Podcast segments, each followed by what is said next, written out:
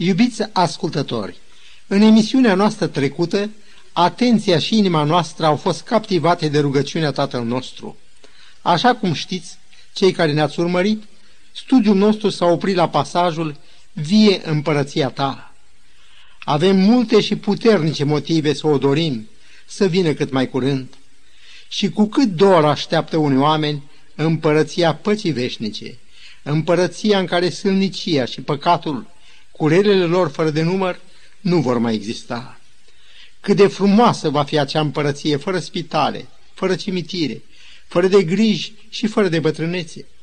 Mă întreb câți din stimații noștri ascultători s-au dus la culcare în seara aceea cu gândul la această împărăție. Pot oare exista cuvinte mai pline de speranță și mângâiere decât cele din Apocalipsa 21, versetele 2 la 4? Ioan scrie, Eu am văzut coborându-se din cer de la Dumnezeu cetatea sfântă, noul Ierusalim, gătită ca o mireasă. Și am auzit un glas tare care ieșea din scaunul de domnie și zicea, Iată cortul lui Dumnezeu cu oamenii. El va locui cu ei și ei vor fi poporul lui și Dumnezeu însuși va fi cu ei. El va fi Dumnezeul lor. El va șterge orice lacrimă din ochii lor și moartea nu va mai fi. Nu va mai fi nici tânguire, nici țipăt, nici durere. Așadar, venirea împărăției lui înseamnă nimicirea morții, întâlnirea cu cei care au dormit în Hristos, dispariția oricărui țipăt sau dureri și locuirea noastră cu Dumnezeu. Și dacă ne rugăm vie împărăția ta, e atât de normal să spunem și facă-se voia ta, căci voia lui este ca împărăția păcii și dreptății să fie stabilită pe pământ. Dar am știut noi că această împărăție este așezată mai întâi în inimile noastre? Într-o împrejurare, fariseii au întrebat pe Iisus, când va veni împărăția lui Dumnezeu?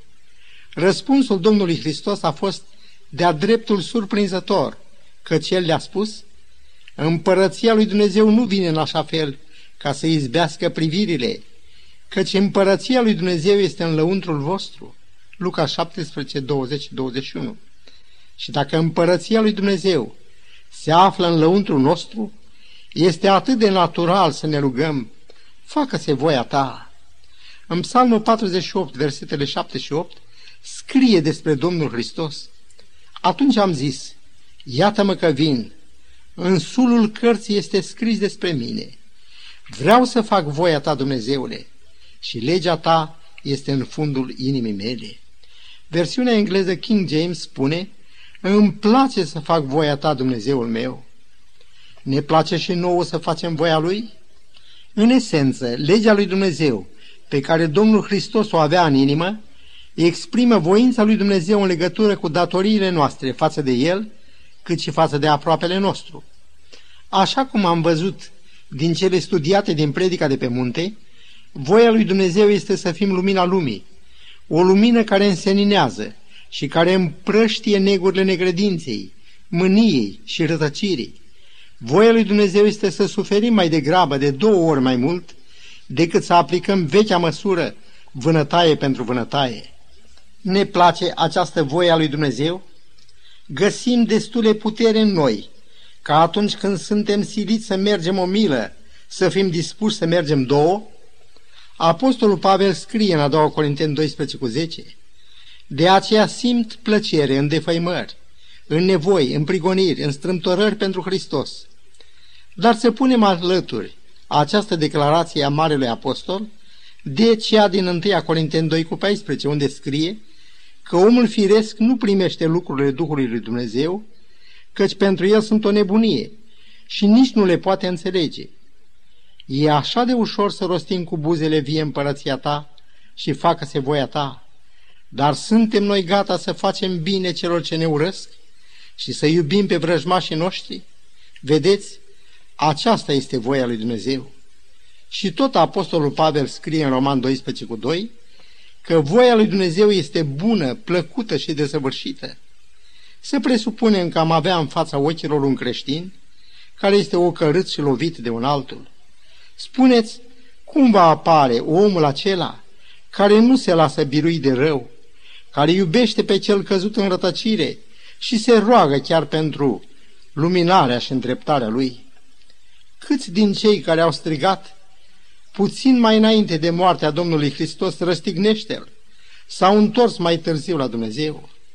Ne dăm seama, desigur, că e un lucru bun, cum spune și Apostolul Petru, să suferim pe nedrept.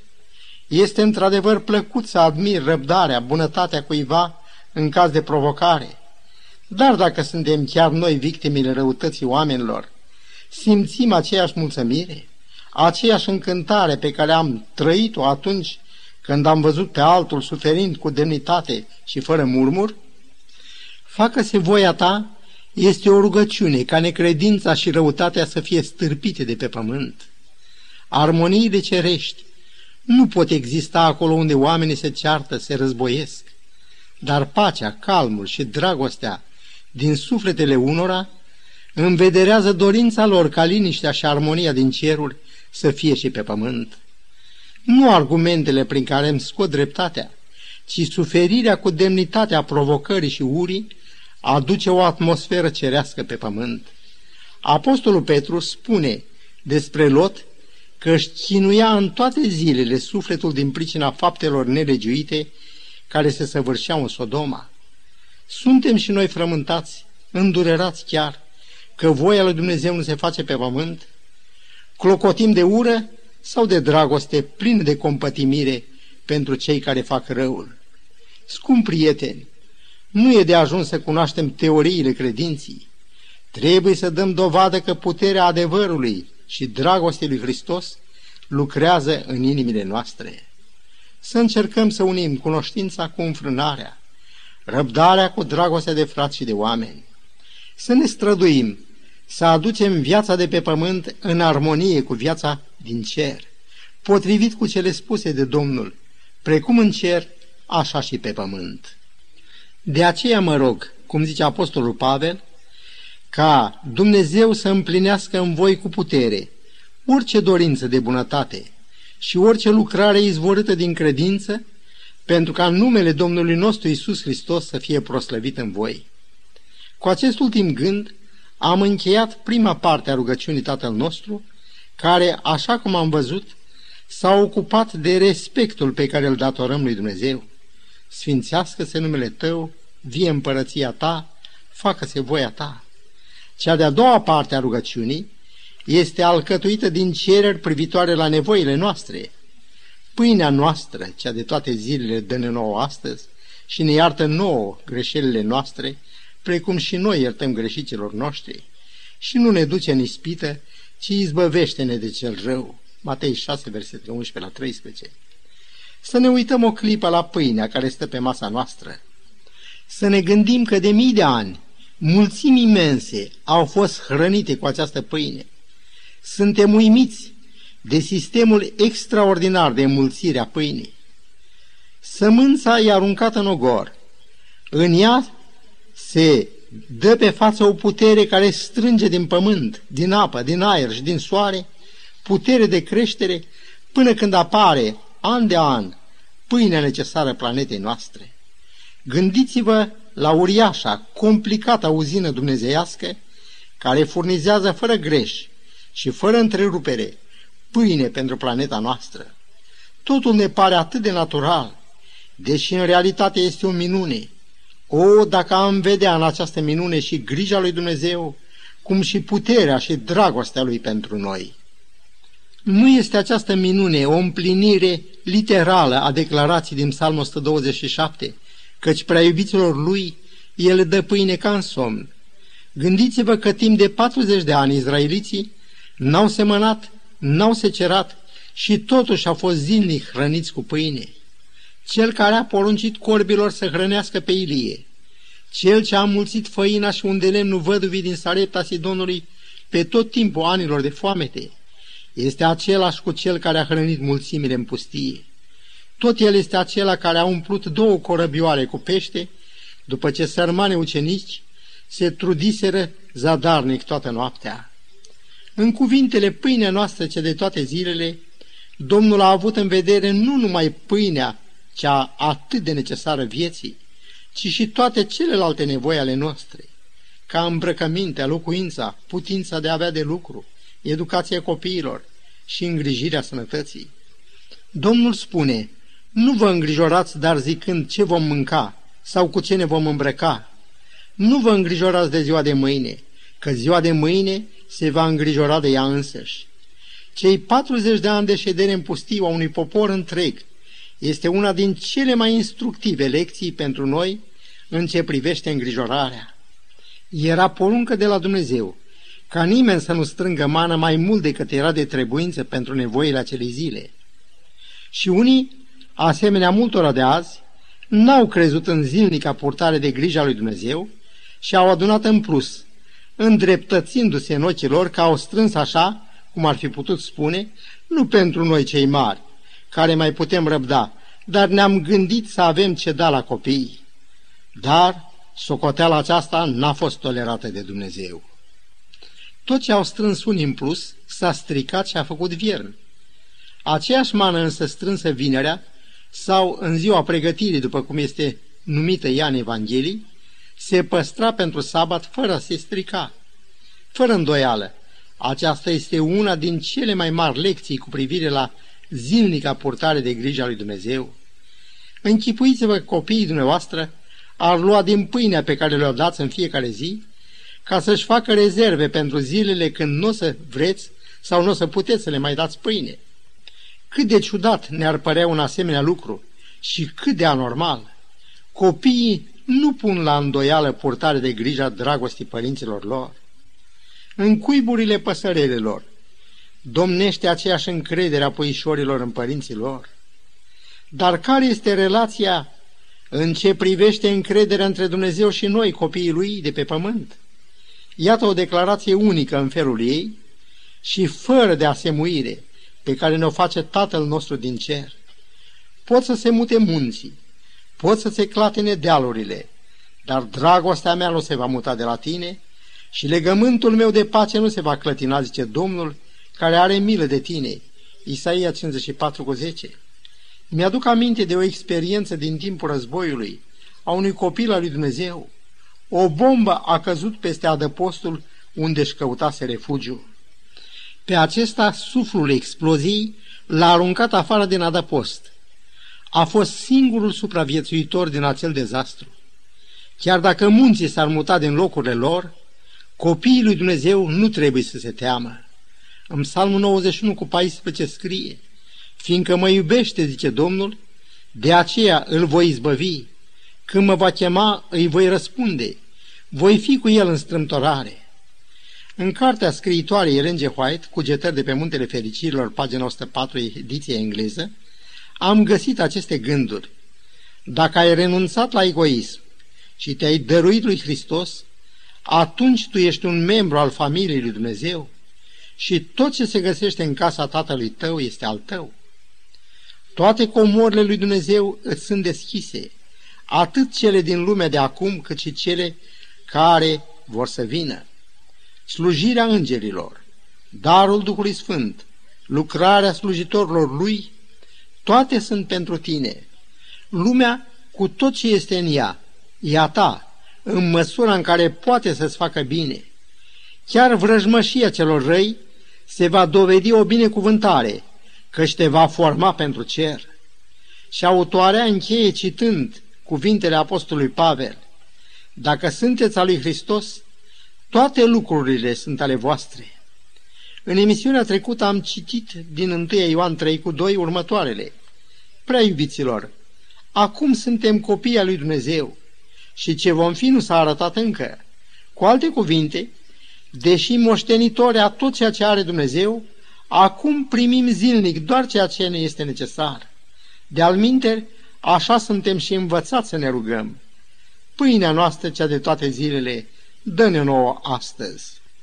Să nu uităm că poporul scos cu braț puternic din Egipt și călăuzit de Dumnezeu 40 de ani prin pustiu, n-au avut niciodată pâine și pentru a doua zi, cu excepția zilei de sabat. Cred că sunteți de acord că ce ne trebuie mai mult este încredere în Dumnezeu și nu rezervele de pâine. Cel neprihănit va trăi prin credința lui, Abacuc 2 cu 4. Psalmistul David spune, Am fost tânăr și am îmbătrânit, dar n-am văzut pe cel neprihănit părăsit, nici pe copiii lui cerșindu-și pâinea. Ei nu rămân de rușine în ziua nenorocirii și au de ajuns în zilele de foamete. Psalmul 37 cu 19. În fața mea am o Biblie deschisă la Ioan, capitolul 13. Ochii mi se opresc asupra acestor cuvinte ale Mântuitorului. Vă dau o poruncă nouă, să vă iubiți unii pe alții. Cum v-am iubit eu, așa să vă iubiți și voi unii pe alții. În minte mi se conturează o întrebare. Când mă rog pentru pâinea cea de toate zilele, mă rog numai pentru mine și nevoile mele, sau mă rog și pentru fratele meu și pentru sora mea care sunt în lipsă. Și dacă în ziua aceea Domnul îmi dă mai mult de un omer de mană, ce să fac cu restul? Să o las să se strice sau să o împart cu cei în lipsă? În epistola lui Iacob, la capitolul 5, versetul 2, scrie Bogățiile voastre au putrezit și hainele voastre sunt roase de morii. Mi-aduc aminte, într-un sat de grădinari, cineva a adunat pătlăgerile roșii care se copseseră, dar fiindcă prețul era foarte scăzut, la data aceea, le-a lăsat să putrezească acolo. Mă gândesc ce ar fi fost dacă le-ar fi pus în căruță și le-ar fi împărțit la săracii de prin prejur. Și cât de mare ar fi fost bucuria lui și a lor. În faptele apostolilor scrie că e mai ferice să dai decât să primești. Păcat că de atâtea ori lăsăm să treacă nefolosită ocazia de a umple o inimă de bucurie. Și ce sporit ar fi dragostea și solidaritatea dintre oameni. O experiență de genul acesta a făcut biserica primară. Mulțimea celor ce crezuseră era o inimă și un suflet. Nimeni nu zicea că averile lui sunt ale lui și aveau toate de obște. Faptele, capitolul 4, versetul 32. Dacă la mijloacele noastre de azi am adăugat și dragostea bisericii apostolice, cât de repede s-ar încheia lucrare de chemare a oamenilor înapoi la Dumnezeu și cât de mult ar grăbi aceasta ziua revenirii Domnului Hristos. Dar, pe lângă spiritul dărnicii, ne mai trebuie și un spirit iertător. Domnul Hristos ne-a învățat să ne rugăm astfel și ne iartă nouă greșelile noastre, precum și noi iertăm greșiților noștri. Iertarea este una din cele mai grele lecții pe care noi oamenii trebuie să o învățăm. Aceia care nu știu să ierte nu sunt fericiți. Supărarea, nemulțumirea și uneori dorința de răzbunare sunt mereu prezente în inima aceluia care n-a învățat să ierte sau nu poate să uite. Spiritul neiertător, oricâte justificări ar avea în ochii noștri, ne alungă pacea și produce un șir de rele sănătății noastre. Dar răul cel mai mare, potrivit celor spuse de Mântuitorul, imediat, după ce ne-a învățat cum să ne rugăm, este, citez, dar dacă nu iertați oamenilor greșelile lor, nici Tatăl vostru nu va ierta greșelile voastre. Ellen G. White scrie în aceeași carte din care am mai citat, Cel care are un spirit neiertător taie singura legătură prin care poate primi îndurare de la Dumnezeu. Să nu credem că până când cei care ne-au greșit nu-și mărturisesc greșeala lor, noi suntem îndreptățiți să nu iertăm. Aceasta este fără îndoială partea lor. Dar, oricât de mult ne-ar fi greșit, nu trebuie să hrănim nemulțumirea în suflet, ci, așa cum sperăm să fim iertați de greșelile noastre, la fel trebuie să iertăm celor ce ne-au greșit. Hristos a suferit cruda moarte pe cruce și a purtat povara nelegiuirilor noastre. El cel drept pentru cei nedrepți, ca să ne descopere dragostea sa. Și El ne spune, fiți buni unii cu alții, miloși, și iertați-vă unul pe altul, cum va iertat și Dumnezeu pe voi în Hristos. Efesem 4 cu 32. Și acum să aruncăm o privire asupra părții finale a rugăciunii. Și nu ne duce în ispită, ci izbăvește-ne de cel rău. Pasajul acesta a prilejuit multe discuții. În primul rând, așa cum scrie în epistola lui Iacob 1 cu 13, Dumnezeu nu poate fi ispitit ca să facă rău și El însuși nu ispitește pe nimeni. Cuvântul grecesc pe Erasmus, tradus cu ispită, are și înțelesul de încercare, punere la probă. Cerere de care ne ocupăm poate fi înțeleasă ca o rugăciune nu îngădui să intrăm în ispită. În 1 Corinteni 10 cu 13 scrie Nu va ajuns nicio ispită care să nu fi fost potrivită cu puterea omenească și Dumnezeu care este credincios nu va îngădui să fiți ispitiți peste puterile voastre. În Ebrei 2 cu 18 scrie despre Domnul Hristos că El însuși a fost ispitit. Termenul grecesc pe Eraso are înțelesul de a aproba, a pune la încercare. Într-un anumit înțeles, toată viața noastră nu e altceva decât o probă, o dovedire că suntem sau nu vrednici de împărăția lui Dumnezeu. În Genesa 22 cu versetul 1 scrie, după aceste lucruri, Dumnezeu a pus la încercare pe Abraham. Biblia engleză spune God tempted Abraham. Dumnezeu a ispitit pe Abraham. Despre Domnul stă scris că a fost dus de Duhul în pustie ca să fie ispitit de diavolul. Înțelesul este de încercat, dar el n-a invitat ispita și nici nu s-a dus pe terenul vrăjit al diavolului. El s-a retras în pustie pentru meditație și rugăciune, dar a fost îngăduit ca cel care a luat asupra lui natura omenească să treacă prin aceleași încercări ca și noi.